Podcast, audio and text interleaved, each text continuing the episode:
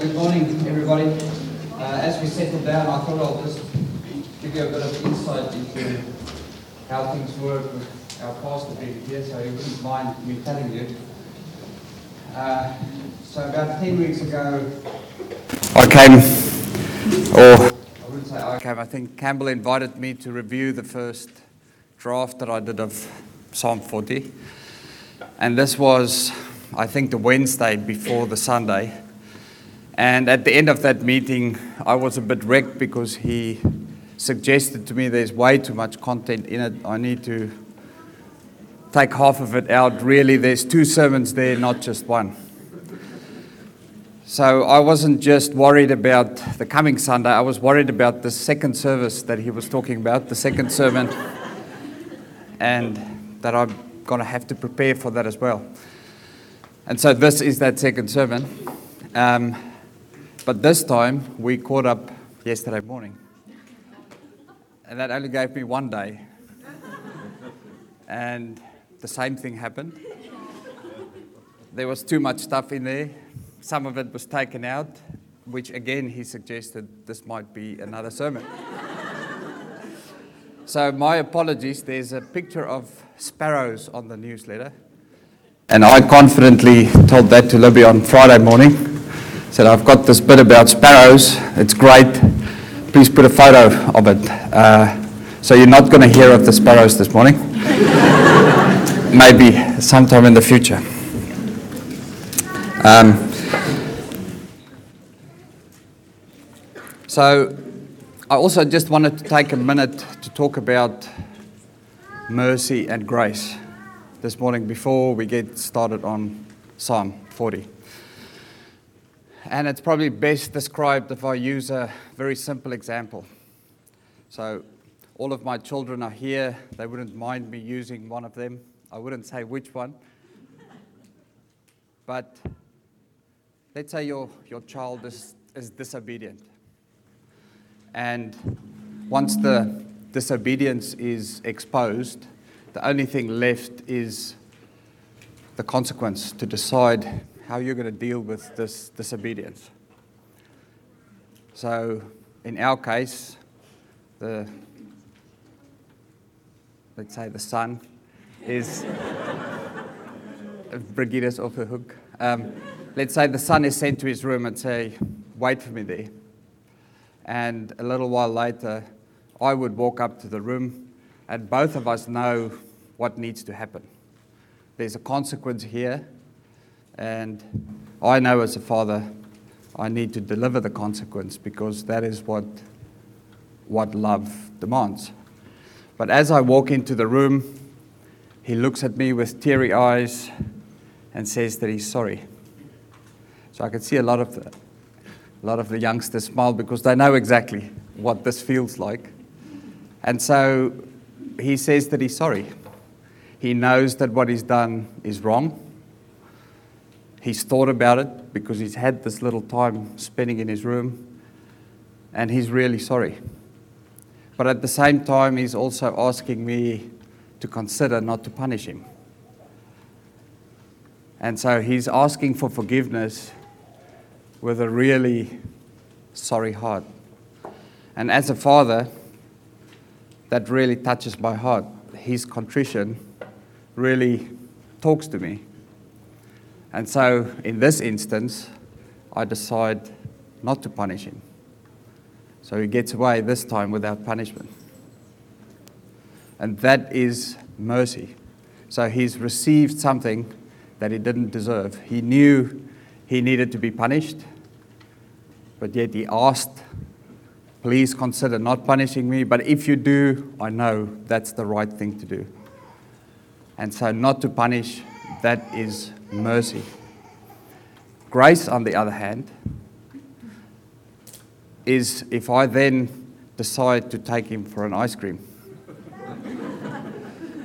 so we've just been through this whole thing, and because I want to use the opportunity to teach, I then go a step further, and after just overseeing his punishment, I'm now giving him something that he totally doesn't deserve ice cream.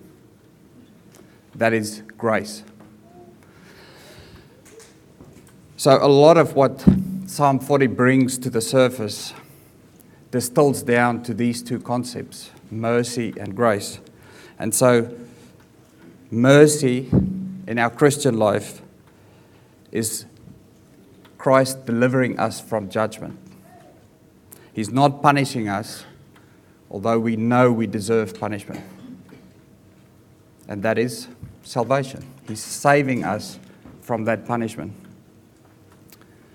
Grace is the Lord giving us good blessings even though we don't deserve it. He extends His kindness to unworthy people. So please keep those two words in mind as we continue to go through Psalm 40 the Lord's mercy and the Lord's grace. So on Sunday, 25 August, I, we talked through Psalm 40 and the first 10 verses. And to do that, I will do a quick recap of what we discussed.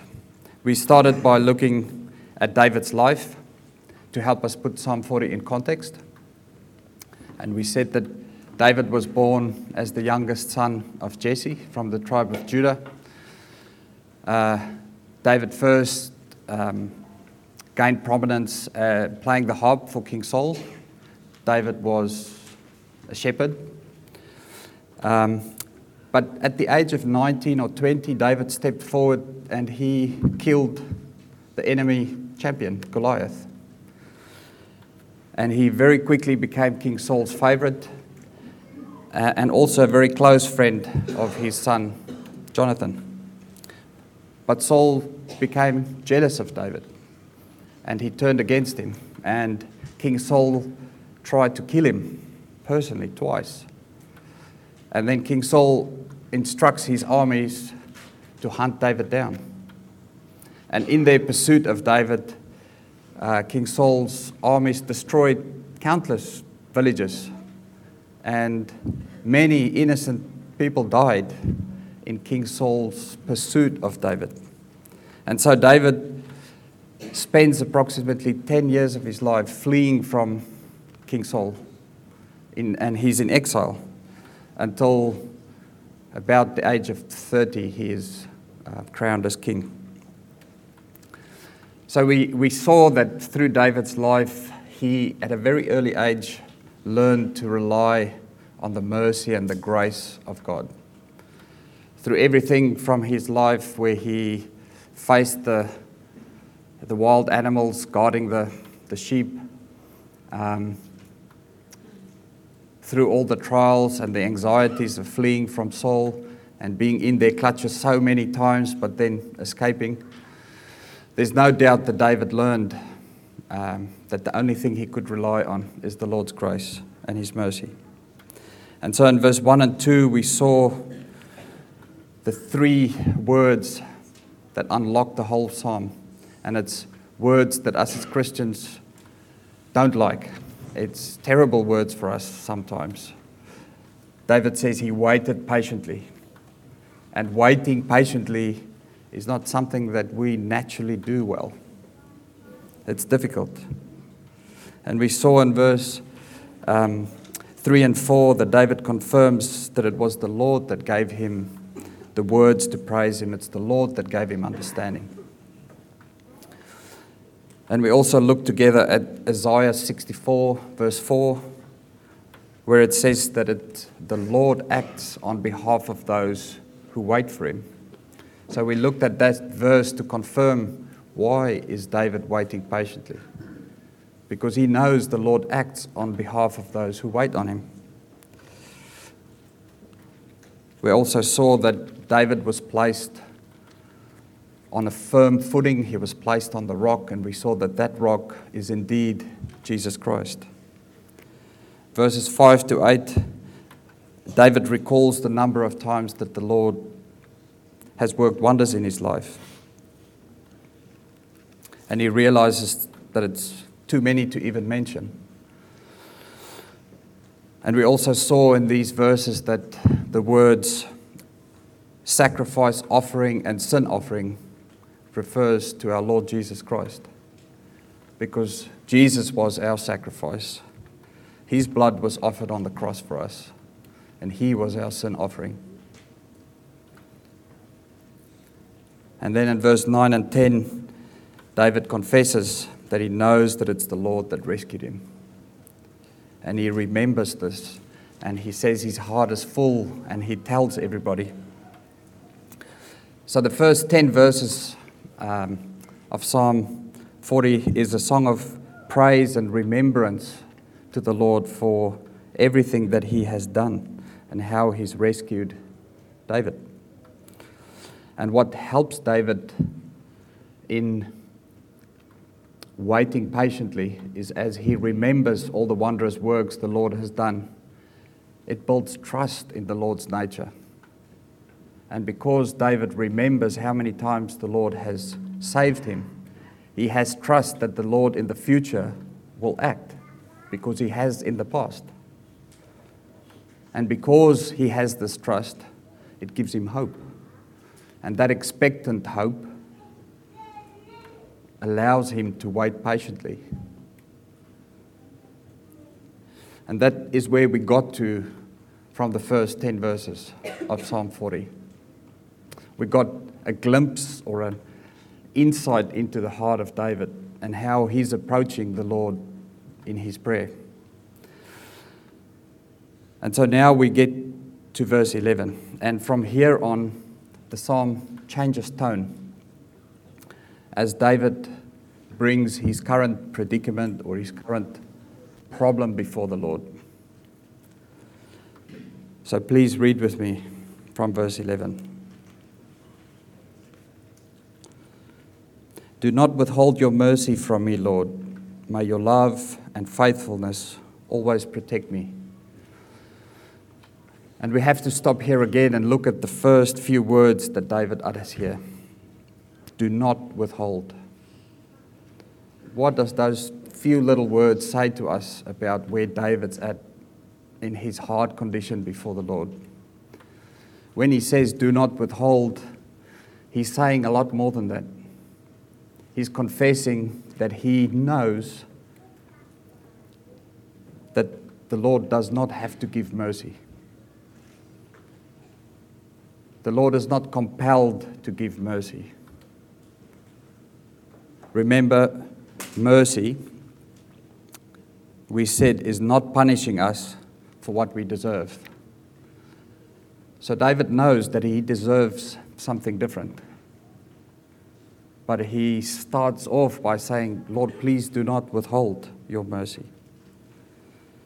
So it shows that he's got the right understanding of what mercy is and who the Lord is. He's not coming with any presumption that God owes him anything because he's suffered for God. Somehow, God needs to give him something in return. There's none of that. David purely says, Lord, do not withhold your mercy because I know that you don't have to give it. You are not compelled to give mercy. Because if he is compelled, then it's not mercy anymore. So we see just in those first few words, again, his heart condition. David comes before the Lord, but he makes sure that he understands who he is before the Lord. And we'll see how important this is as we continue to go through. And so maybe this is a good question for you this morning. Is do you put the time in? So remember, we are in verse 11 now. So David uses the first 10 verses to remember that he trusts in the Lord and that he hopes, and because of that, he can wait patiently. So he's really building 10 verses to come humbly before the Lord in verse 11. So we can nearly say that he's doing a lot of work to prepare his heart and to make sure that he approaches the Lord in the way that the Lord wants us to, to be humble without presumption of anything. Verse 12 For troubles without number surround me my sin have overtaken me, and I cannot see. They are more than the hairs of my head. and my heart fails within me. It's good that Tom read from, I think, the King, King James or New King James, because it translates troubles without number as innumerable evils. So, so David here says, innumerable evils are surrounding me. And in the second line, he turns and looks inwards and say, my sins have overtaken me. So he realizes there's two things at work here. The evil in the world is surrounding me, Lord. He's saying, Have mercy, protect me. And then he moves on to say, What is it that he needs mercy from? What is it that he needs protection from? And he declares, Evil is all around me. But more than that, my sinfulness has overtaken me. And he expands on that a bit more and says that it's more than the hair on my head, and my heart fails within me.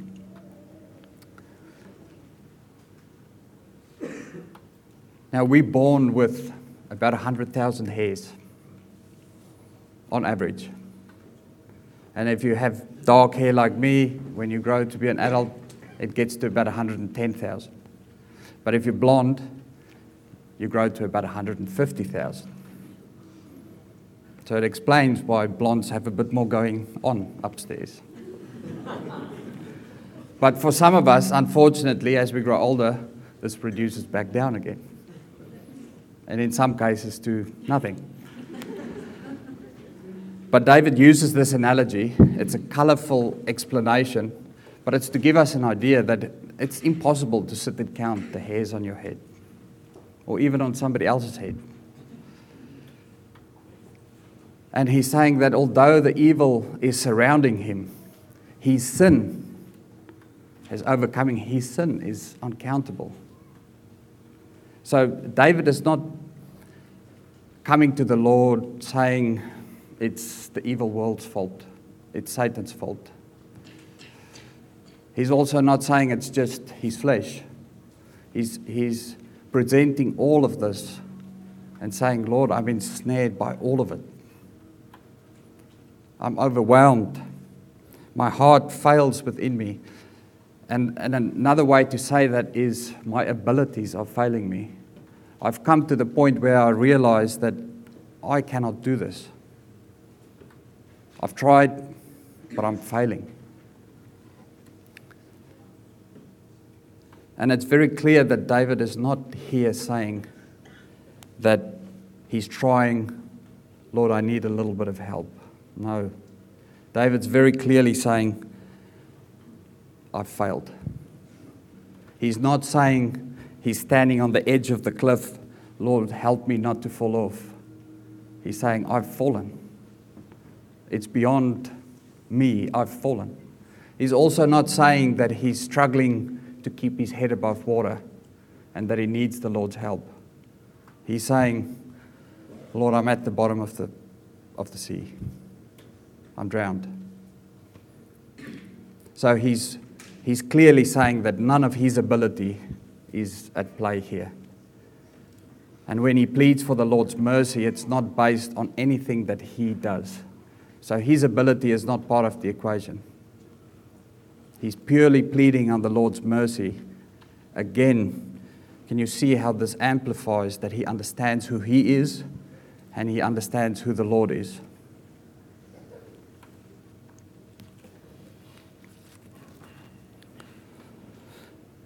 So perhaps you've felt like this.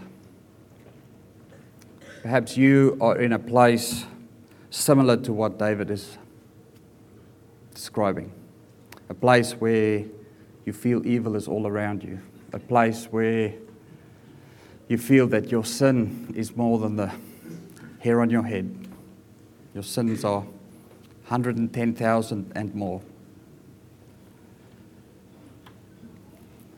Other people around you are disapproving of what you're doing. Maybe there's family hurt, maybe there's sickness that have been wearing you down over time. maybe you feel overwhelmed at times. And something we can take from just this one verse is that it's okay to feel overwhelmed. It's actually human to feel overwhelmed. In the nature that we live and the sinfulness that we have, we can nearly say that it's impossible not to feel overwhelmed at some stage. Here, David is. He's had the courage to fight lions, he's had the courage to fight a giant. But he comes before the Lord and says that he's overwhelmed. Do you see how the two is total opposites? And let's see how he continues to deal with this condition of being overwhelmed. So, verse 13 Be pleased to save me, Lord. Come quickly, Lord, to help me. Again, David uses words that explains his understanding of the nature or the attribute of the Lord. He says, Be pleased. In other words, it's the choice of the Lord to have mercy. He doesn't command the Lord or anything like that. He says, Be pleased. So it's, it's not a recipe. It's not a, if I do this, the Lord will do that. And I think of the prosperity gospel is a good example of how the promises of the Lord in the Old Testament is used as a recipe. If I do this, the Lord will bless me in that way. And this is not how grace and mercy works. Because when you do that, you take mercy out of it, because then it's not mercy anymore. So David says, Be pleased to save me, Lord. And he adds, Come quickly. So, in this overwhelmed situation that he's in, his humanness comes through. And he says, Lord, I know I've been waiting patiently, and you've helped me before, and I've got this trust and hope in you. But come quickly because it's painful here where I am. In this broken state that I'm in, it's pain. And so I know all of us can resonate with that. We've been in those painful situations. Maybe you're in one of those painful moments this morning or this week. And so this is a, a reminder from the Lord of how do we deal with this? How do we put this in context to who our sovereign God is? How does the pain and the suffering in my insignificant life, how do I put that in context with who God is?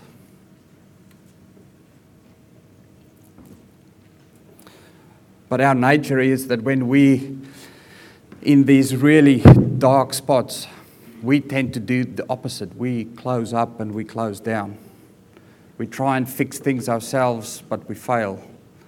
Instead of looking upwards to the Lord, we look inwards. And uh, we shut down.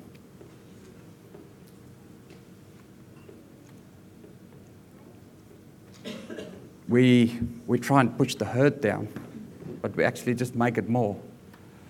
We try and ignore the evil, but it doesn't go away.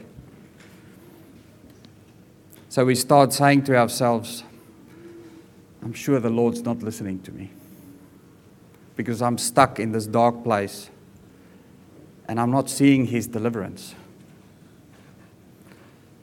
You know in your heart that you cannot stop sinning so you start saying, well, maybe the Lord's just got over forgiving me.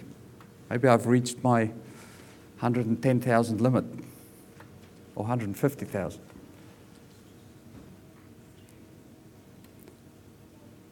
We're saying, surely the Lord has got more important things to do than to worry about what's happening in my life. Surely He's got the explosions on the sun to sort out, to make sure the heat's correct.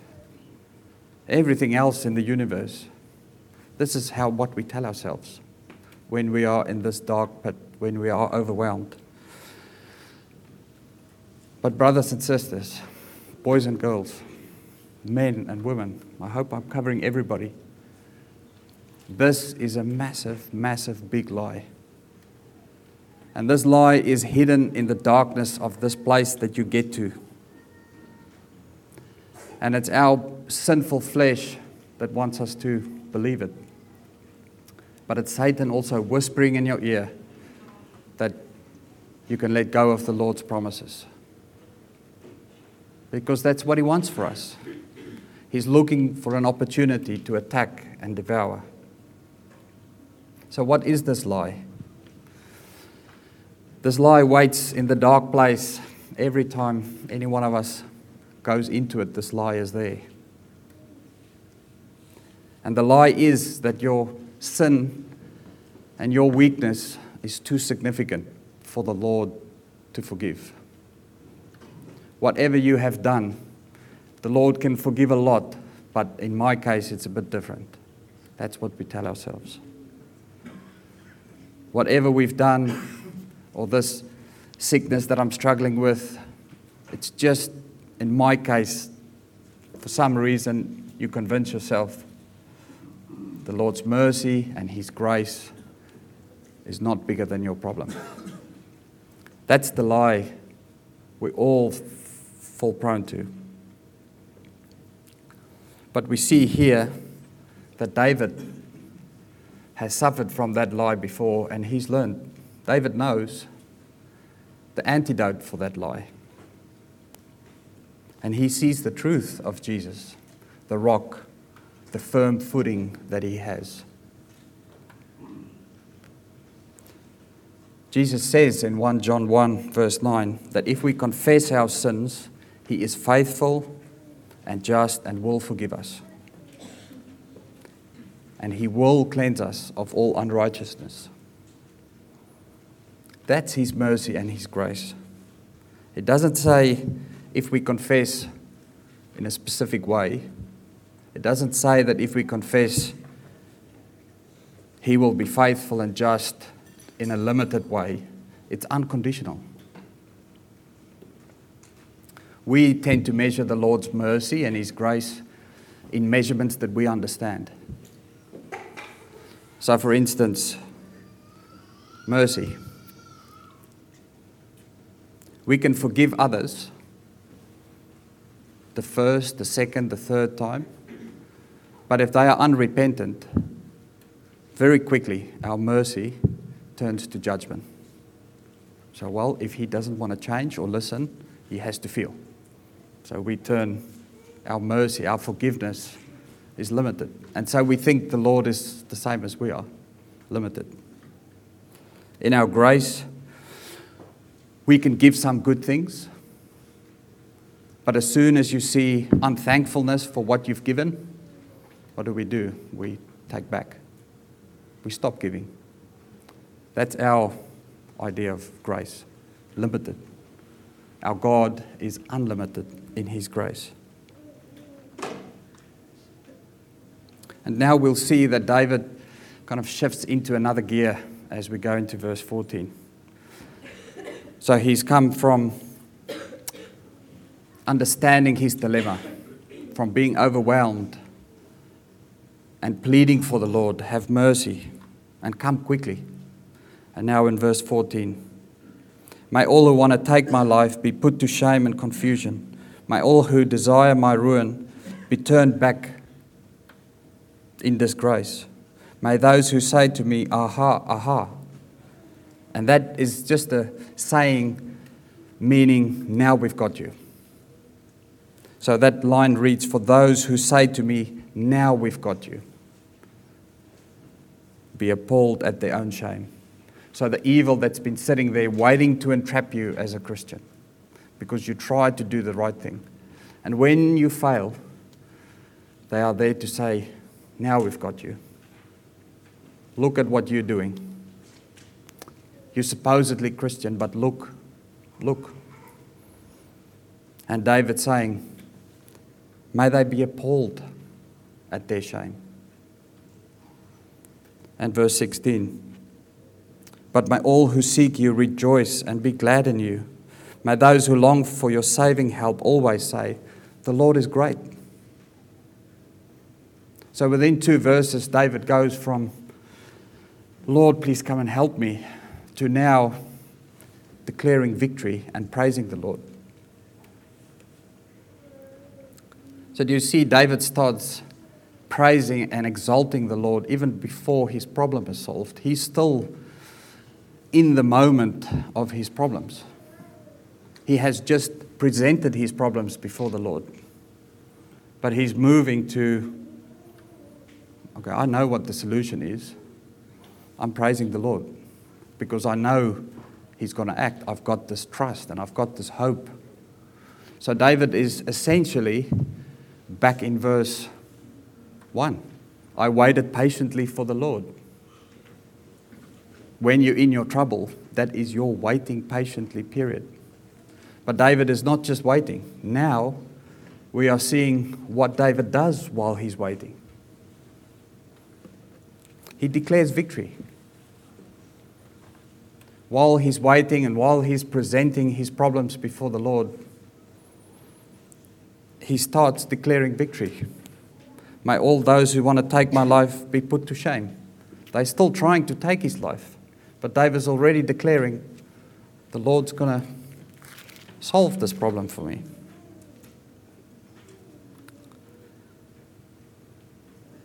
So it kind of feels like the psalm could finish here at verse 16.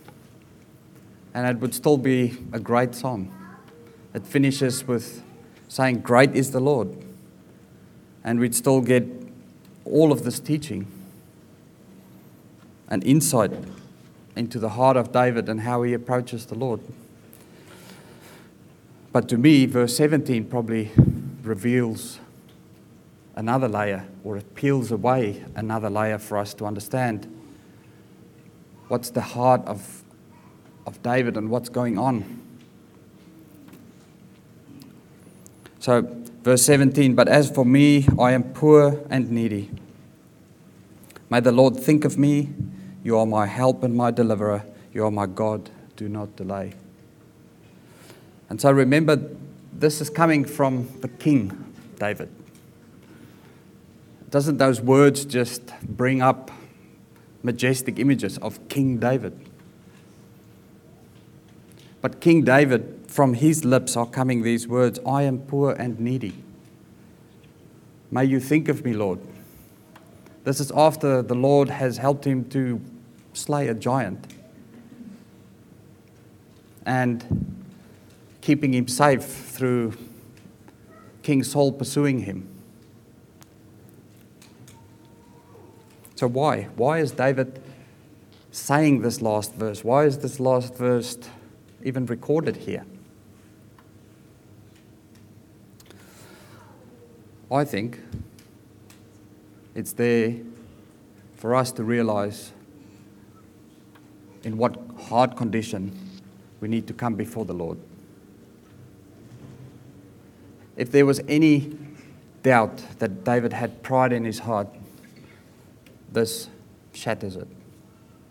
If there was any thought that David deserved more because he was the king, this shatters it. And, and because his heart condition is correct, David understands that the Lord is sovereign. And what does it mean for the Lord to be sovereign?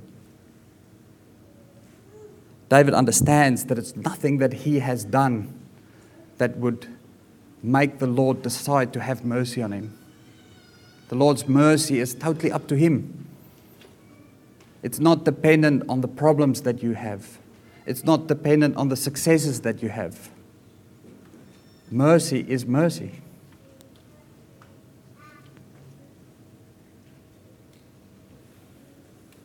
So the psalm takes us on this incredible discovery of how it helps us to systematically work through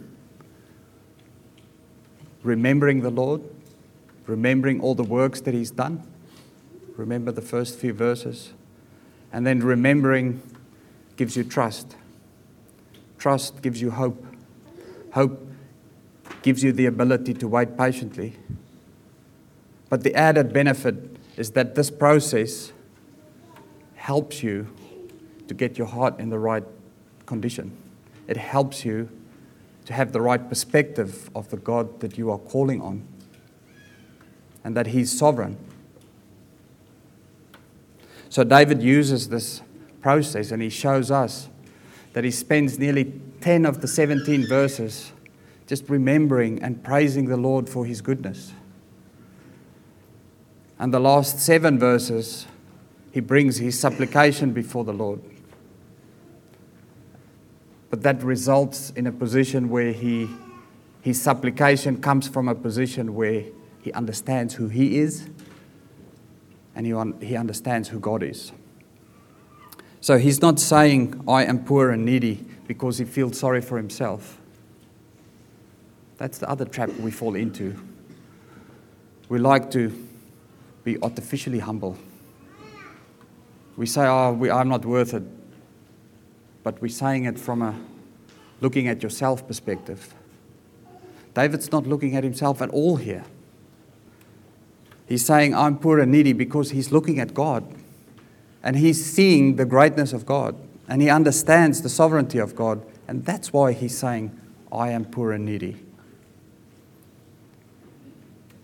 He's saying that not because of his problem, he's saying that because he knows and understands who God is.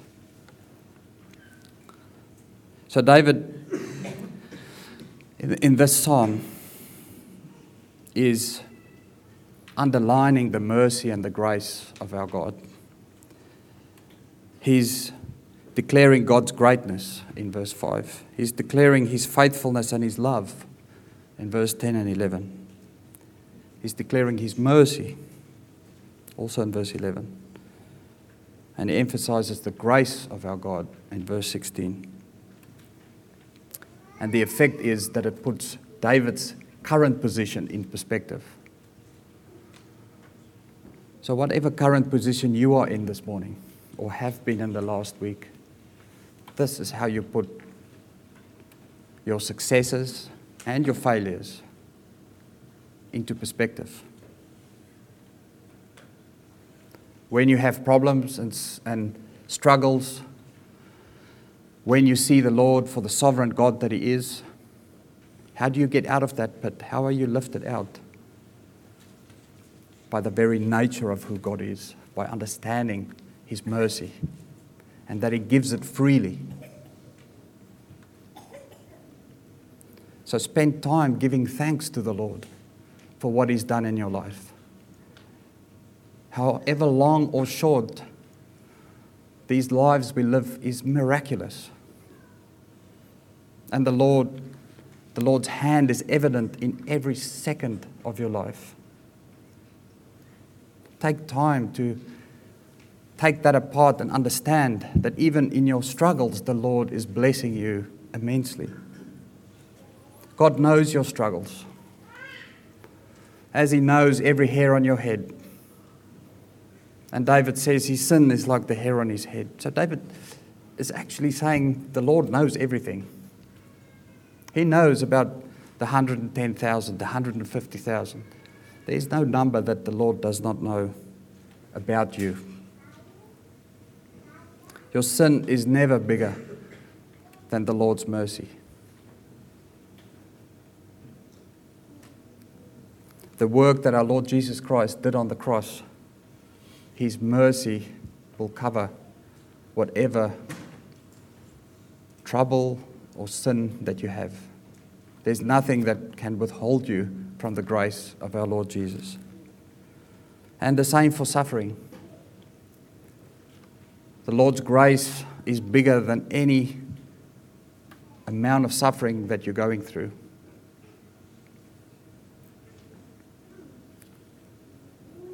So, no matter what we have done or what troubles we're going through or what tests is ahead of us. The Lord's mercy and grace, because of what Jesus has done on the cross, is available to us. And He says He gives it freely. He saves. He's the one that'll lift you out of the pit.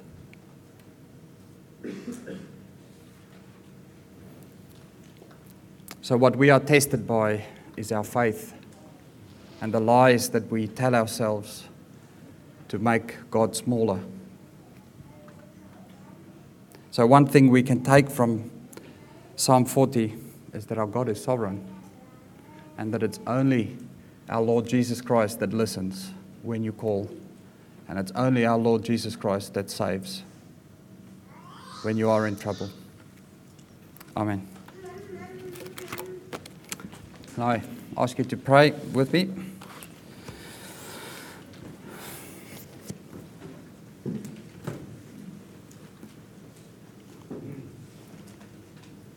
Our Almighty God and Heavenly Father, Lord, we thank you once again that the truth of your word can speak to us.